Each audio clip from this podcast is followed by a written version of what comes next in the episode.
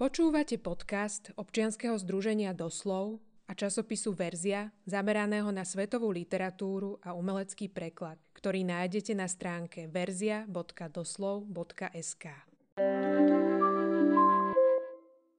Príjemný podvečer. Vítam vás v čitateľskom klube časopisu Verzia.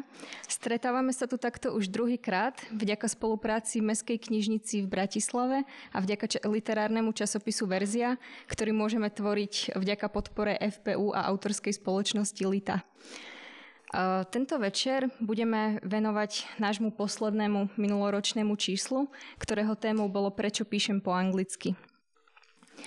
Je to číslo, ktoré je trochu špecifické v porovnaní s inými číslami, ktoré sme doteraz vydali alebo ich plánujeme vydať, tak obsahuje viac esejí, článkov, rozhovorov, teda menej umeleckých textov a vlastne spisovateľky a spisovatelia, ktorí sú pôvodom z Indie, z Afriky alebo z oblasti Karibiku, v čísle odpovedajú na otázku, prečo píšu v anglickom jazyku, teda v jazyku kolonizátora a nie vo svojej rodnej reči. Celé toto číslo je dostupné na našej webovej stránke časopisu Verzia, kde si ho môžete celé prečítať. No dnes sa budeme predovšetkým venovať konkrétnemu spisovateľovi z čísla, a to Abdul Razakovi Gurnahovi, ktorý, ktorý je laureátom Nobelovej ceny za literatúru. Našou hostkou je literárna vedkynia, doktorka Dobrota Pucherová a rozprávať sa s ňou budem ja, Natália Ronziková, redaktorka časopisu Verzia. Dobrota Pucherová v súčasnosti pôsobí v Ústave svetovej literatúry Slovenskej akadémie vied a zároveň na Viedenskej univerzite. Vyštudovala anglistiku na Mount Holyoke College a taktiež na Oxfordskej univerzite. Vyšlo je už niekoľko významných monografií ako príklad spomeniem dve. Uh, The Ethics of Dissident Desire in Southern African Writing a Feminism and Modernity in Anglophone African Women's Writing, a 21st Century Global Context. Má za sebou taktiež veľmi významnú zostavovateľskú bohatú činnosť a to nie len čo sa týka vedeckých publikácií, ale aj čo sa týka popularizačných. Spomeniem napríklad dve čísla časopisu Revy svetovej literatúry, v ktorých sa venovala africkej literatúre a z odborných napríklad zborník Postcolonial Europe Essays on, on Post-Communist Literatures and Cultures, ktorý zostavila v spolupráci s docentom Robertom Gafrikom. Ja by som možno na, na úvod takú uh, pikošku z našej redakčnej rady. Keď sme vlastne dostali od Dobroty Pucherovej ponuku na zostavenie tohto čísla aj, aj s návrhom, ako by mohlo vyzerať, tak vlastne tak, táto téma písania v jazyku kolonizátora, konkrétne v anglickom jazyku, nebola až taká aktuálna a nebola až taká módna, akou sa stala. Tým, že cena bola udelená minulého roku Abdulrazakovi Gurnahovi, pár mesiacov na to, ako nám Dobrota napísala a vlastne udelenie tejto ceny vyvolalo aj mnohé negatívne reakcie práve preto, že nepíše vo svojom rodnom jazyku. A, takže ja by som možno dobrota začala otázkou, že, že prečo si sa rozhodla zostaviť číslo práve s touto témou ešte v čase, kedy tá téma modná nebola a prečo si myslíš, že je dôležité, aby, aby práve táto téma sa otvorila v našom kultúrnom priestore? Áno, pre mňa to bola vždy zaujímavá téma. Mm, asi aj preto, že moji študenti sa ma vždy pýtajú, že a prečo títo autory píšu väčšinou po anglicky a po francúzsky. Um, no, uh, vlastne otázka jazyka je kľúčovou otázkou postkoloniálnych literatúr. To znamená literatúr z krajín, ktoré posledných 500 rokov kolonizovali Európania. Sú to krajiny v Ázii, v Afrike, v Karibiku, v Latinskej Amerike, v Južnej Amerike. Európania v týchto krajinách umiestnili svoje jazyky na najvyššiu priečku jazykovej hierarchie a miestne jazyky boli marginalizované, potláčané, ponižované mm, a často aj e, zosmiešňované ako primitívne. A Vlastne, e, vlastne ten jazyk, ten jazyk, literatúra a náboženstvo boli kľúčovými nástrojmi kolonizácie a tie európske jazyky boli považované za nositeľov civilizácie, modernity, pokroku a Dá sa povedať, že, že tí kolonizovaní literáti internalizovali um, toto ponímanie jazyka, uh, pretože jazyk, um, európske jazyky sa stali oficiálnymi jazykmi administratívy, vzdelávania, obchodu, médií, kresťanskej cirkvi. A kolonizovaní literáti, ktorí boli vzdelávaní v týchto jazykoch, si prirodzene potom vyberali tieto jazyky aj ako prostriedok svojej literárnej tvorby, lebo ich považovali za jazykmi pokroku, za jazykmi poznania a civilizovaného umenia. No a najrozšírenejším kolonizovaným jazykom bola angličtina, čo vyplývalo z britskej um, koloniálnej expanzie na vrchole tejto expanzie Britom patrilo asi 25% povrchu Zemegule. No a po dekolonizácii britských kolónií v Afrike, v Karibiku a v Ázii sa otázka jazyka prirodzene stala predmetom ideologických diskusí. Niektoré hlasy volali po dekolonizácii jazyka a po návrate k pôvodným jazykom, pretože tvrdili, že žiaden národ sa nemôže kultúrne a mentálne dekolonizovať, pokiaľ zostáva závislý na jazyku kolonizátora. Medzi najvýznamnejších proponentov tohto názoru je keňský spisovateľ Ngugi wa Thiong'o, narodený v roku 1938, ktorý ešte žije ktorý má veľmi slávnu knihu Decolonizing the Mind, dekolonizácia mysle. To je taká vlastne lingvisticko-kultúrna analýza toho, čo znamená fungovať v koloniálnom jazyku a čo znamená navrátiť sa k svojmu pôvodnému jazyku. Ngugi tvrdí, že jazyk je nositeľom kultúrnej identity um, ako, aj, uh, ako aj spoločenskej pamäte. Um, vlastne kolektívnej pamäte. A žiaden národ sa nemôže kultúrne dekolonizovať, pokiaľ naďalej používa jazyk kolonizátora. Podľa neho postkoloniálni autory, ktorí ďalej píšu v jazykoch ako angličtina a francúzština, sú mentálne kolonizovaní Európanmi. Myslím si, že sa tu hneď ponúka taká paralela s maďarizáciou v Hornom Uhorsku v 19. storočí, ktorú slovenská národne uvedomila inteligencia považovala za zásadný problém v, v budovaní národnej identity a preto presadzovali slovenčinu v vzdelávaní, v médiách a v literatúre. Avšak v bývalých britských kolóniách bola situácia dosť odlišná a to v tom, že to boli poväčšinou multijazyčné spoločnosti ktoré nepoznali koncept jedného národného jazyka alebo dokonca ani koncept jedného rodného jazyka. To sú krajiny, kde sa ľudia rodia s viacerými rodnými jazykmi, lebo napríklad mama hovorí jedným jazykom, otec hovorí iným jazykom a počas života nadobudnú ďalšie jazyky. Prostredníctvom vzdelania, prostredníctvom manželstva alebo presťahovania sa do iného regiónu. To znamená, že oni používajú paralelne rôzne jazyky v rôznych situáciách počas svojho života. A v tomto kontexte je možno chápať hlasy iných intelektuálov, ktorí tvrdili, že angličtina nie je pre nich cudzí jazyk, e, pretože stala sa súčasťou ich identity. A oni si ju prispo, prisvojili a prispôsobili a už to nie je nejaký cudzí jazyk.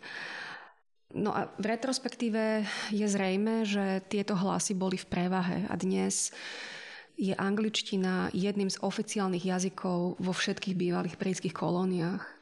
Napríklad je, je jedným z oficiálnych jazykov v 18 afrických krajinách naprieč kontinentom a takisto vo všetkých bývalých eh, britských kolóniách v Karibiku. A v tomto čísle som sa rozhodla práve dať dokopy tieto hlasy týchto, týchto intelektuál z bývalých britských kolónií, ktorí sa rozhodli obhajovať písanie v angličtine. A majú na to najrôznejšie dôvody. Pre niektorých je angličtina jazykom, v ktorom môžu adresovať svoje texty aj bývalým kolonizátorom a odpovedať na ich koloniálne predstavy.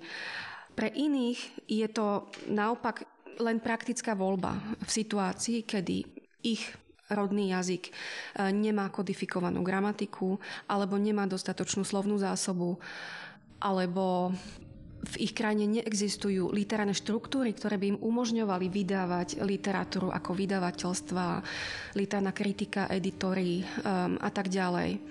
No a pre ďalších uh, je zase angličtina jazykom, v ktorom môžu písať pre celý svoj multijazyčný národ.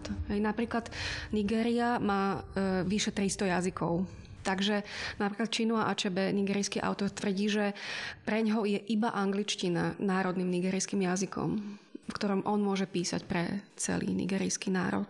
Ale to, čo všetci zdôrazňujú vo svojich esejách, je, že oni už nepíšu vlastne anglič- britskou angličtinou. Hej. Oni píšu angličtinou, ktorú si prisvojili a prispôsobili. Čiže istým spôsobom ju dekolonizovali a prerobili na svoj vlastný obraz.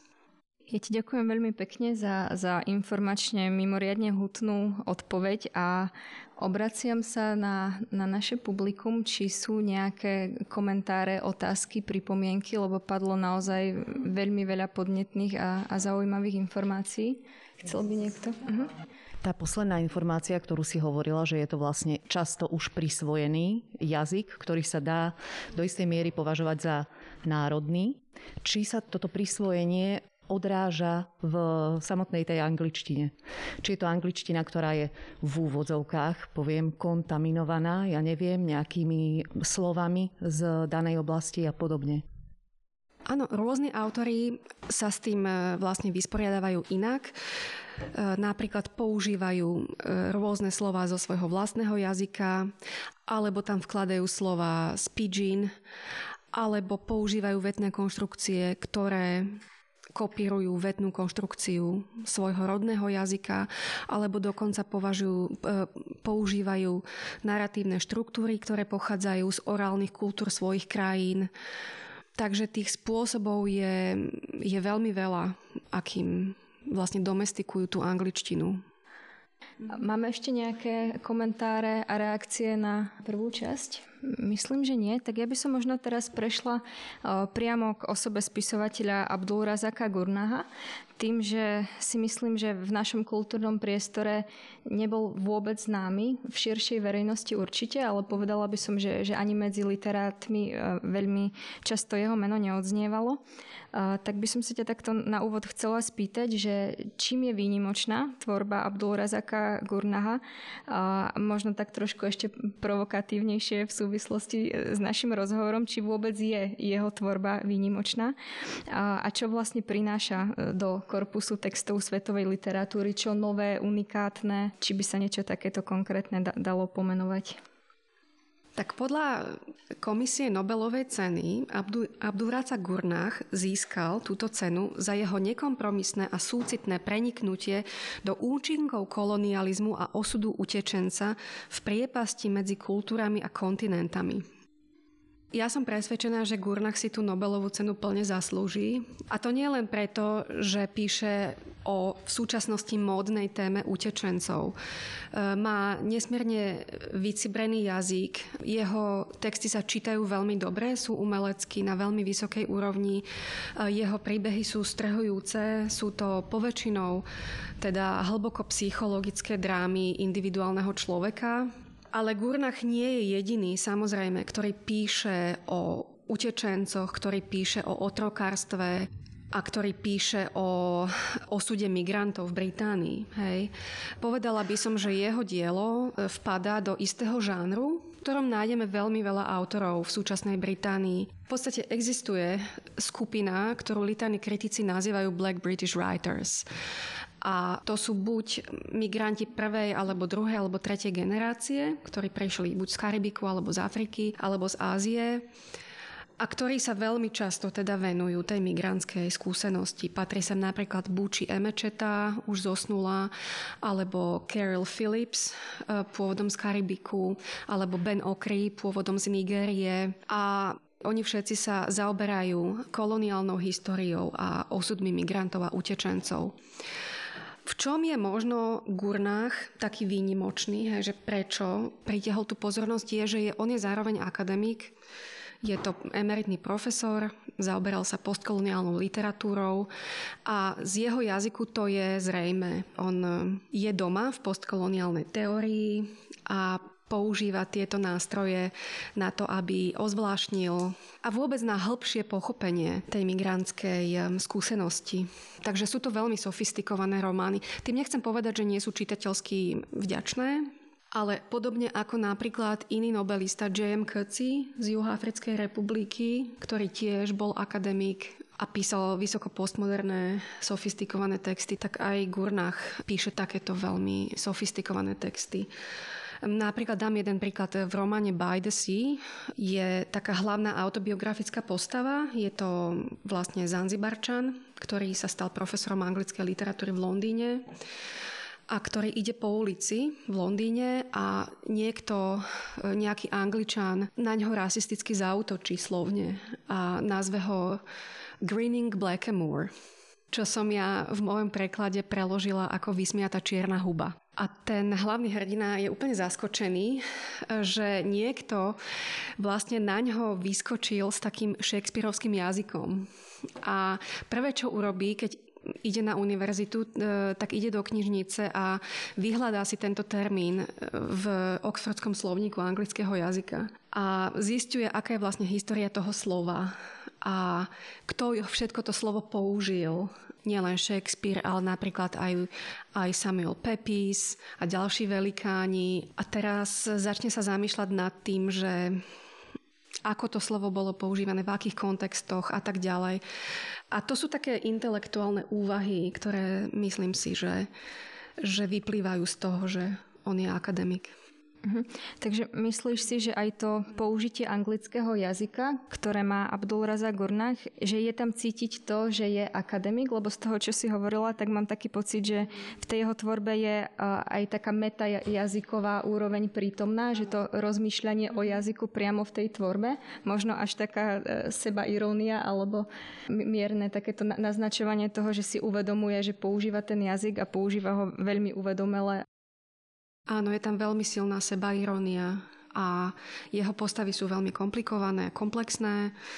Nikdy tam nie, nie sú nejaké jednoduché riešenia a tak ďalej. A nesnaží sa vyvolávať nejaký súcit nad migrantmi, hej, také nejaké lacné emocionálne príbehy. Mm-hmm. No a napriek tomu, čo hovoríš, e, že aj ten jazyk angličtinu používa veľmi uh, uvážene a navyše sa sám ešte asi 20 rokov predtým, ako mu bola udelená Nobelová cena, tak v eseji, z ktorej úryvok si čo chvíľa prečítame, tak sám zdôvodňuje, že prečo tú angličtinu používa, čo pre neho znamená a používajú teda veľmi uvážene. Napriek tomu, uh, ako, ako sme už naznačili na začiatku, tak to udelenie Nobelovej ceny vzbudilo nemalú kontroverziu kontroverziu v kruhoch literárnych vedcov a kritikov, e, práve preto, že teda píše v jazyku kolonizátora. To považujú mnohí za dôvod, prečo mu tá cena nemala byť e, udelená. Tak mohla by si nám možno zhrnúť tieto reakcie? Um, áno, je to veľmi zaujímavé. Uh, v podstate v zápäti, ako bola udelená tá cena, tak na Viedenskej univerzite, kde učím, cirkuloval protestný list švedskej komisii, v ktorom istí akademici protestovali proti udeleniu tejto ceny, pretože Gurnach píše v koloniálnom jazyku. V podstate boli to akademici, ktorí podpisovali tento list, ktorým bolo nesmierne ľúto, že túto cenu nezískal Ngugi wa Thiong'o, keňský spisovateľ, ktorý píše eh, vo svojom rodnom jazyku Gikuju, Kiku, Kikujčine a ktorý sa zasadzuje teda za písanie v afrických jazykoch. A pretože, aj preto, lebo, lebo Ngugi už má vlastne o 10 rokov viac ako Gurnach. Ngugi už má 84 rokov, myslím, a veľmi dlho bol nominovaný na túto cenu. A môžem vám prečítať niektoré vyjadrenia niektorých akademikov. Napríklad uh, Bhakti Shringarpur, docentka na univerzite v Connecticute, napísala Som nadšená, že vyhral Gurna, ale slonom v miestnosti je urážka velikánovi africkej literatúry Ngugimu Wathiongo. Dovolím si dokonca tvrdiť, že Gurna by so mnou súhlasil, že Ngugi si túto cenu zaslúži viac ako on. Švédska akadémia zamierila svetlo na východnú Afriku, ale nevšimla si jej najdôležitejšieho spisovateľa a najvplyvnejšieho akademika Ngugiho. Je surreálne, že Gurnach bol vybraný na miesto Ngugiho, známeho obhajcu jazykovej dekolonizácie. Je to odkaz o nadradenosti angličtiny v africkej literatúre. A ďalší akademik, emeritný profesor z Göteborgskej univerzity, Karsten Leger, e, sa vyjadril ešte ostrejšie. Gurnach ako Arab je pre mňa nula a mnohých ďalších. nereprezentuje Afriku. Ako afroanglický autor, ako by ho nazval Ngugi, píše pre anglofónne publikum, ktoré v Tanzánii predstavuje asi 2%. Tomu zodpovedá aj nezáujem o Gurnaha vo východnej Afrike. Mimochodom, tie percentá nie sú správne. A profesor Ležer zároveň tvrdí, že Gurnach ako Arab patrí k spoločenskej triede, ktorá v minulosti kolonizovala Svahilčanov v Zanzibare a obchodovala s nimi ako s otrokmi. Je preto prirodzené, tvrdí Ležer, že revolúcia v roku 1964 donútila Gurnaha utiec z vlasti lebo bol členom vykoristovateľskej triedy, alebo dokonca, ako tvrdí tento profesor, súčasťou privilegovaného sultánovho establishmentu.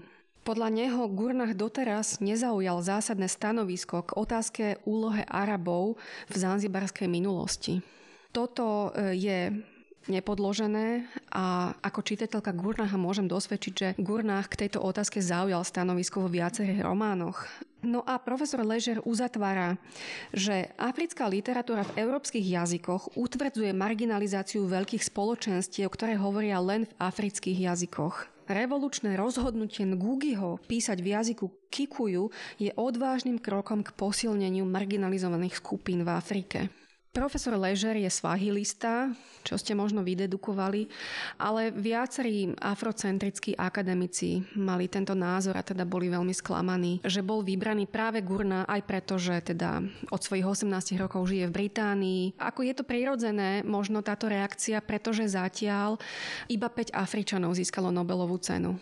A tam patrí vlastne Juhoafričan J.M. Kutsi, Juhoafričanka Nadine Gordimer, eh, Nigeričan Wole Shoinka, egyptian Najib Mahfuz a ten piatý človek je Doris Lessing, ktorá vlastne vyrastla v Rodézii, ale už sa považuje za britskú autorku. Takže v podstate iba štyria africkí autory získali Nobelovú cenu. Čo možno vlastne svedčí o tom, že naozaj, že Nobelová cena bola doteraz veľmi eurocentrická a možno, že je potrebné ju dekolonizovať. A mám dokonca aj nejaké štatistiky, že ktoré krajiny získali najviac Nobelových cien. Neviem, či by ste si vedeli typnúť ktorá krajina získala najviac Nobelových cien za literatúru. Je to Francúzsko, 17. A druhá krajina, ktorá ich získala najviac, je Spojené štáty americké, 13 Nobelových cien. A hneď na treťom mieste je Británia, ktorá má 11 Nobelistov eh, v literatúre. A ešte je možno zaujímavá štatistika, že Gurnach je len šiestým autorom Čiernej pleti, ktorý získal túto Nobelovú cenu. Ja ti veľmi pekne ďakujem za odpoveď a ako som už spomínala, je, je veľmi zaujímavé, že, že Abdul Razak Gurnach už, už v roku 2004 reagoval vlastne na niektoré z tých argumentov, ktoré si ty teraz práve čítala. A teda pomerne skoro v texte, ktorý sme uverejnili v poslednom minuloročnom čísle časopisu Verzia, tak ja by som možno teraz eh, poprosila eh, Barbaru Zigmundovú, ak by, ak by túto esej mohla prečítať. Abdul Razak Gurna, písanie a jeho priestor. Z angličtiny preložila Natália Ronziková. Písať som začal asi ako 21-ročný počas prvých rokov v Anglicku. O svoju budúcu profesiu som tak povediať zakopol, nemal som vtedy v úmysle venovať sa jej. Písal som už v škole na Zanzibare, no išlo skôr o hravé, bezprostredné pokusy, ktorými som zabával kamarátov, alebo som s nimi vystupoval na školských podujatiach. Písal som chvíle, aby som zabil čas alebo sa predviedol. Svoje texty som nevnímal ako prípravu na konkrétnu kariéru, nikdy som netúžil stať sa spisovateľom. Môj materinský jazyk svahilčina mal na rozdiel od mnohých iných afrických jazykov písomnú podobu už pred európskou kolonizáciou, aj keď sa prevažne v písomnom styku nepoužíval. Prvé rozsiahlejšie pramene siahajú do neskorého 17. storočia a aj v čase, keď som dospieval, boli stále zrozumiteľné a používané v písomnej podobe aj v ústnej tradícii. Zo súčasnej tvorby v svahilčine som však poznal len krátke básne v novinách, populárne príbehy v rozhlase či tvorbu ojedinele publikovanú knižne. Mnohé z týchto textov mali moralizujúci alebo groteskný charakter a boli určené širokej verejnosti. Ich autory sa popri písaní venovali svojim povolaniam. Boli napríklad učitelia či úradníci. Nikdy mi ani nenapadlo, že by som mohol alebo mal písať. Písanie v svahilčine sa odvtedy rozvinulo, no ja vychádzam z toho, ako som ho vnímal za mlada. Tvorba vlastných textov bola vtedy pre mňa príležitostná a v podstate priam bezobsažná aktivita a s výnimkou ľahkovážnych pokusov, ktoré spomínam vyššie, som sa ním nezaoberal. V čase, keď som opustil domov, som bez tak nemal vysoké ciele.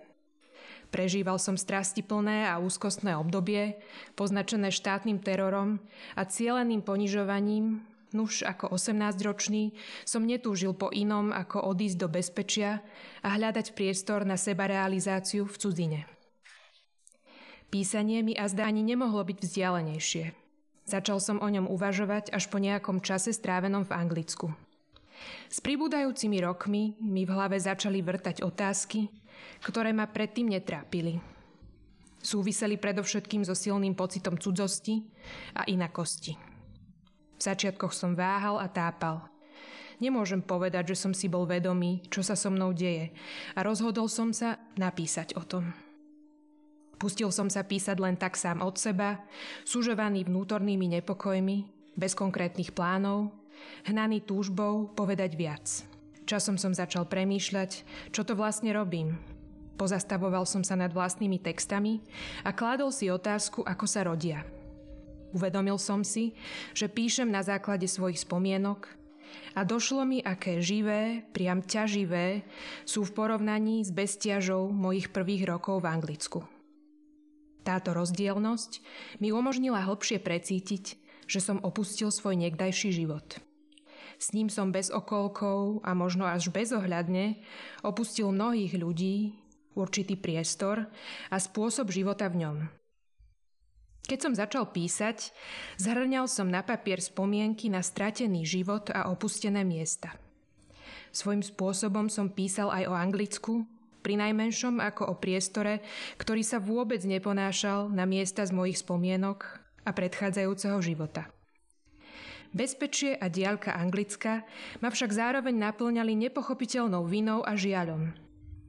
Až vďaka vlastnému písaniu som poprvý raz precítil, koľko ťažkostí a beznádeje poznačilo našu dobu, nakoľko sme za jej bezútešný stav zodpovední my sami a ako zvláštne nereálny bol v porovnaní s tým život v Anglicku. Čo sa so mnou stalo, nie je nezvyčajné. Keď človek odíde ďaleko zo svojej domoviny, vidí ju zrazu inak, s nadhľadom a díva sa na ňu slobodnejšie. Diálka podnecuje spomínanie, ktoré je zázemím spisovateľovej práce. Diaľka umožňuje spisovateľovi hladko splynúť s jeho vnútrom a výsledkom je slobodnejšia hra predstavivosti. Táto predstava vychádza z chápania spisovateľa ako svojbytného vesmíru, ktorý je ponechaný o samote a tvorí v izolácii. Možno si poviete, že je to zastaralá predstava, spisovateľ si vytvára romantickú dramatizáciu samého seba Stále nás však priťahuje a v mnohých ohľadoch pretrvala dodnes.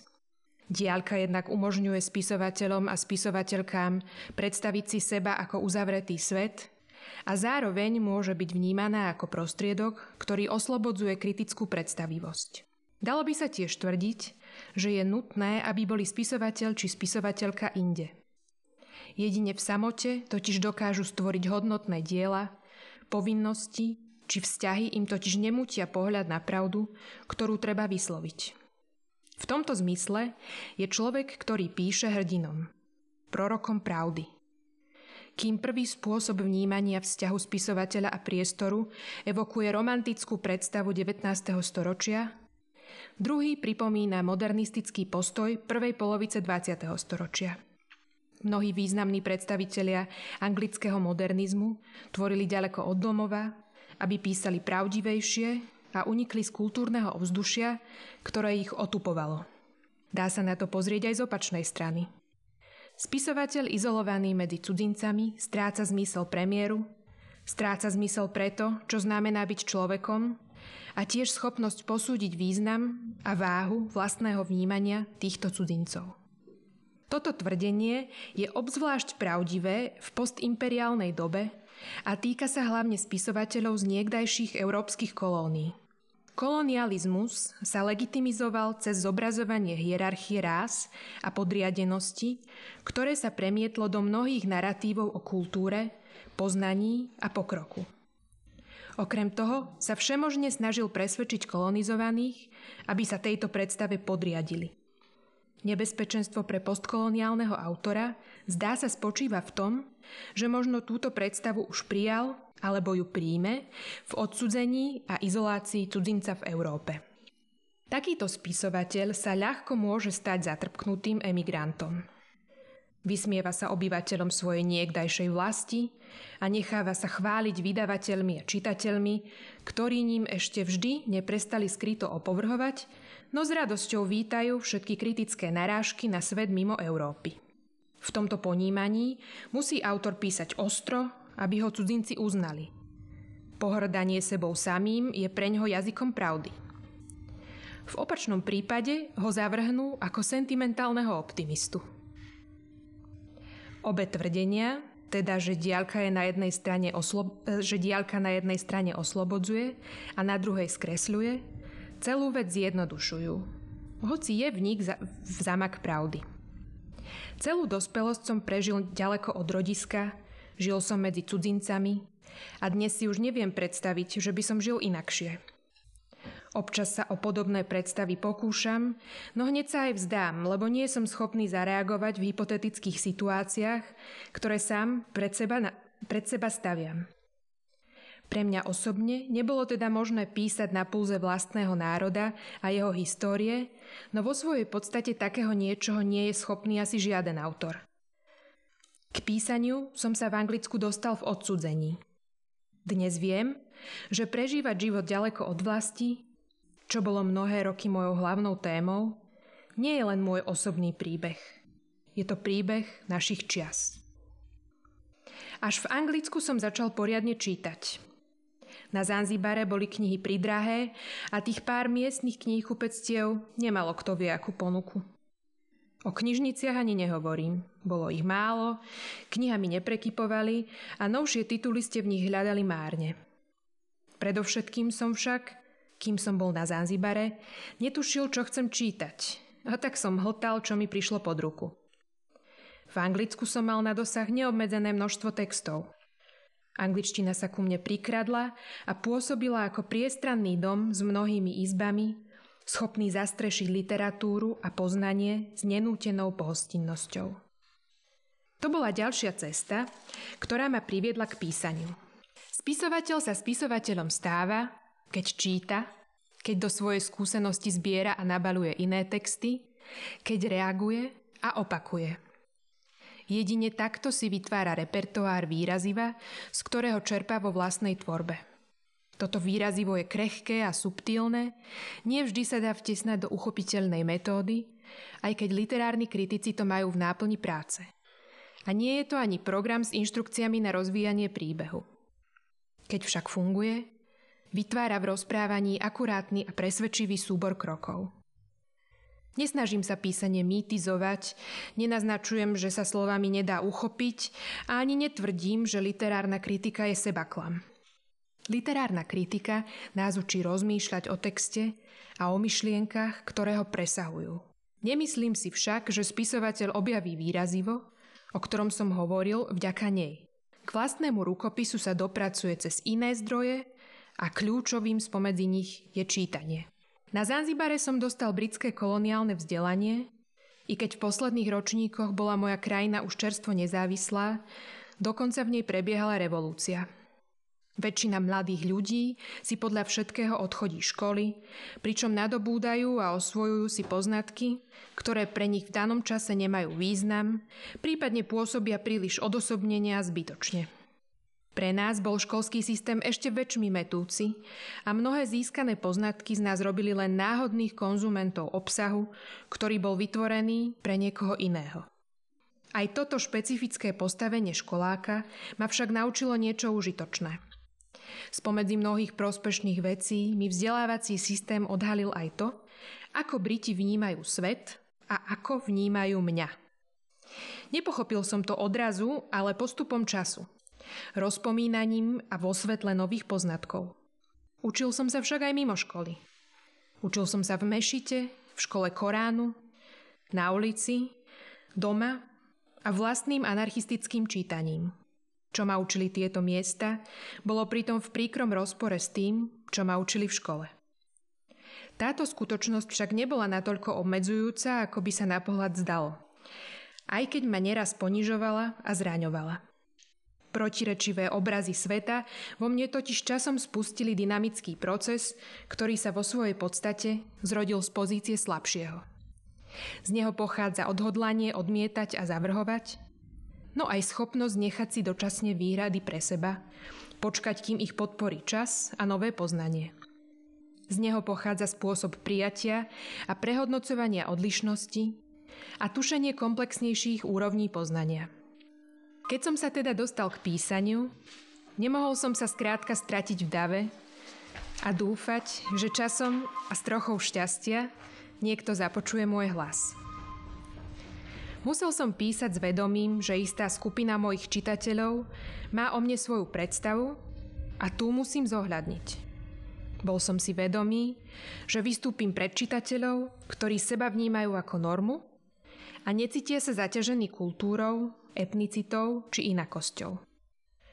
Zvažoval som, koľko toho povedať, akú mieru poznania mám u nich predpokladať, nakoľko zrozumiteľné budú moje texty, ak nebudem prihliadať na to, komu sú určené.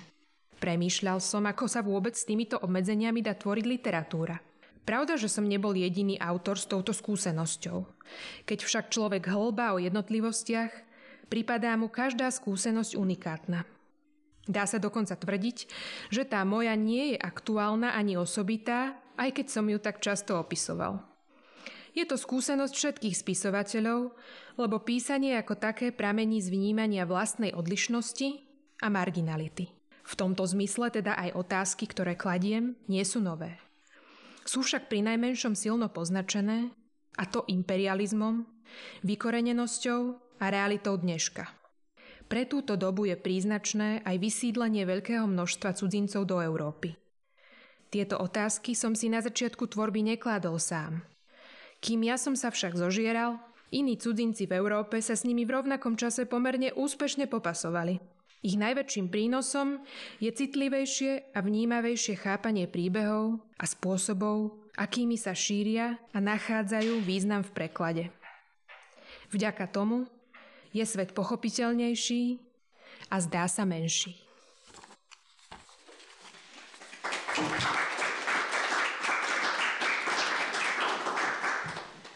Ďakujem veľmi pekne Barbare Zigmundovej za, za prečítanie eseje Abdulrazaka Gornaha Písanie a jeho priestor.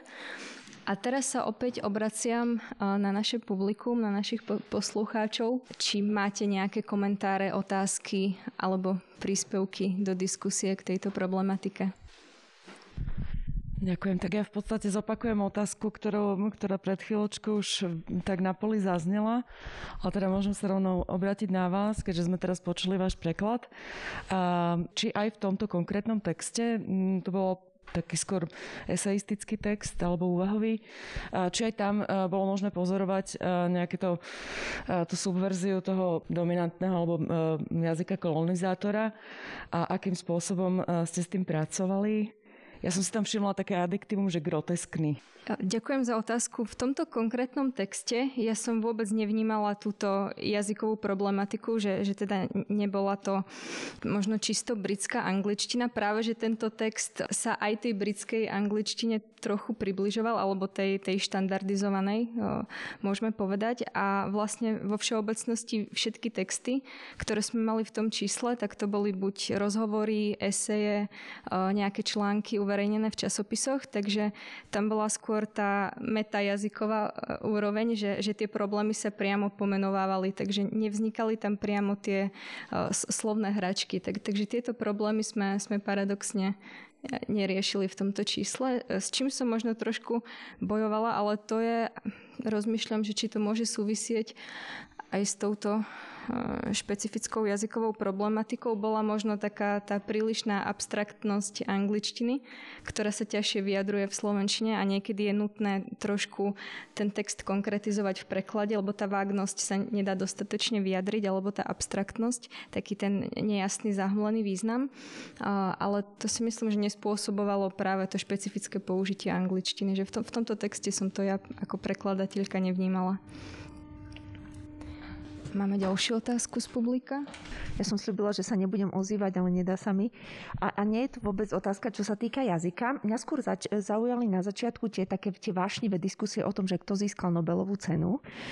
A mne v niečom, a to je len postreh, uh, krúži hlavou, že v momente, keď vás vie niekto tak nahnevať, že tak vášnevo reagujete na to, kto tú cenu nezískal, tak mne príde, že to môže byť interpretované ako znak kolonizovania mysle toho človeka, lebo, lebo nie je v niečom Nobelová cena, prečo na nej tak záleží? Ja to vnímam, že to je šťastie cena kolonizátorov. Takže slobodný, alebo slobodná som vtedy, keď mi je to jedno, tak mi tú cenu nedali. A prišlo mi to, že to je v, v kontexte toho, že z toho textu, ktorý bol čítaný, ide pre, e, mne z neho išlo veľká, veľká sloboda. Čiže v niečom tie vášnivé reakcie sú vlastne ukážkou neslobody a, a tej ukážky, že kolonializmus v, tej mys, e, v mysli stále je. Ďakujem. Postreh. Ďakujeme za postreh. Dobrota, chceš reagovať? Áno, e, tieto kontroverzné reakcie na to udelenie Nobelovej ceny Gurnahovi pochádzali nie od Afričanov, ale od európskych a amerických akademikov. Hej. Afričania sú s tým úplne v pohode. E, napríklad teraz som bola na konferencii v Berlíne, bol tam jeden keňský e, akademik a som sa ho pýtala, že čo si o tom myslí, že to nevyhral Ngugi. A on sa začal smiať a povedal, že no to je jasné, že Ngugi to nikdy nedostane, pretože on má veľmi komunistické názory a jednoducho on nie je ideologicky akceptovateľný pre e, švédsku akadémiu. Hej, a on naozaj, on má také romány, kde sa veľmi, veľmi teda zobrazuje kolo, európskych kolonizátorov v Kenii ako veľmi teda krutých a ako teda ten nemezis, hej, ktorý musí byť zavraždený odsúdený. A podľa tohto akademika také zobrazovanie nie je akceptovateľné pre, pre Európanov. Takisto on si myslí, že dôvod, prečo Chinua Achebe, velikán nigerijskej literatúry, nikdy nezískal tú Nobelovú cenu, je preto, že napísal kontroverznú esej um, Rasizmus uh, v, v románe Josefa Conrada Heart of Darkness, ktorá je naozaj teda veľmi ostrá a No, že to je jasné, že AČB to nemal šancu získať. Takže to sú naozaj, to sú boje v rámci akademického prostredia. Samozrejme, každý si prihrieva svoju polievočku, takže svahilisti budú držať palce Ngugimu a potom zase britskí postkoloniálni kritici budú držať palce autorom ako Gurnach alebo Kar- Karil Phillips, ktorý bol tiež nominovaný už viackrát a si myslím, že za pár rokov to vyhrá. Ďakujem Dobrote za reakciu a pozerám sa do publika, či, či niekto by na to chcel reagovať, prípadne nejaké iné otázky, ak sú.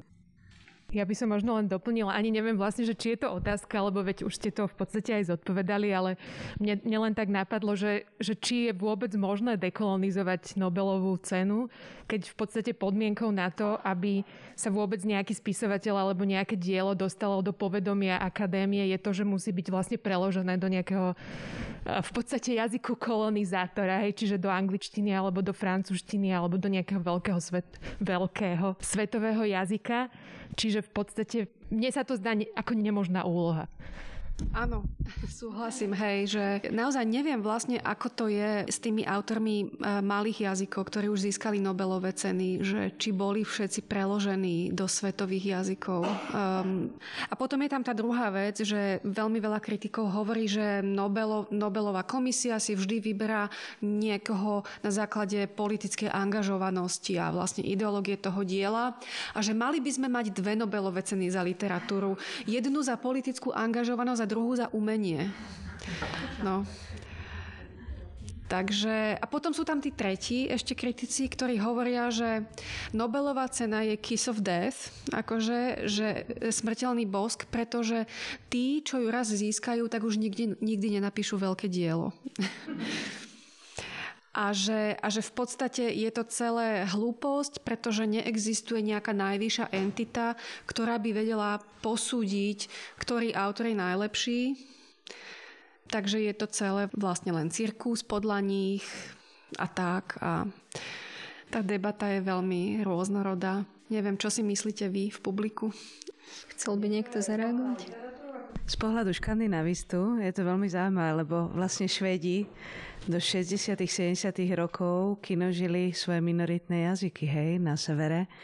Švédska, takisto Nóri, mali svoje v princípe lágre, kde sámov a ostatných domorodcov proste pos, pošvečovali, ponorčovali a teraz akože idú rozhodovať o Nobelovej cene na základe toho veľkého jazyka, do ktorých tie diela sú preložené. Čiže ono tam, um, objektivita je veľmi podľa mňa otázna politika zohráva podľa mňa oveľa väčšiu rolu. No, to je názor. Chcel by na to ešte niekto zareagovať, prípadne položiť inú otázku? Okrem tých dvoch Nobelových cien, tak ako sú ministerstva a ministri, a kedy si boli, že tie, tieňové ministerstvo a tieňový minister, tak ešte k tomu by mali byť tieňové akademické Nobelové ceny. Že nech sa to, hovorí sa vždy stále, že pluralita a pestrosť je dobrá a každá bude mať inú legitimitu. Nie, lebo vždy za tým je otázka, kto s mocou legitimizuje. Takže od koho kam ide legitimita? A tých vlastne potom tieňových no, Nobelových cien už je dosť, veď už zjavne ten druhý pán dostal tieňovú Nobelovú cenu od akadémie a tak ďalej. Máme ešte nejaké otázky alebo komentáre, reakcie? Ak nie, tak ja by som sa vám všetkým chcela poďakovať za účasť a, a za to, že, že ste sa aktívne zapájali aj do diskusie. A na záver by som ešte možno krátko reklamnú vsúku.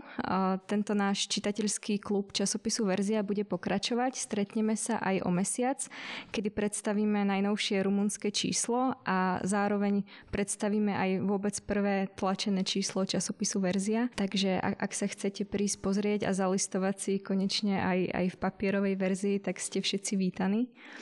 A ešte raz vám všetkým ďakujem za účasť a hlavne Dobrote Pucherovej a ďakujeme. Ja ďakujem za pozvanie a za vašu účasť.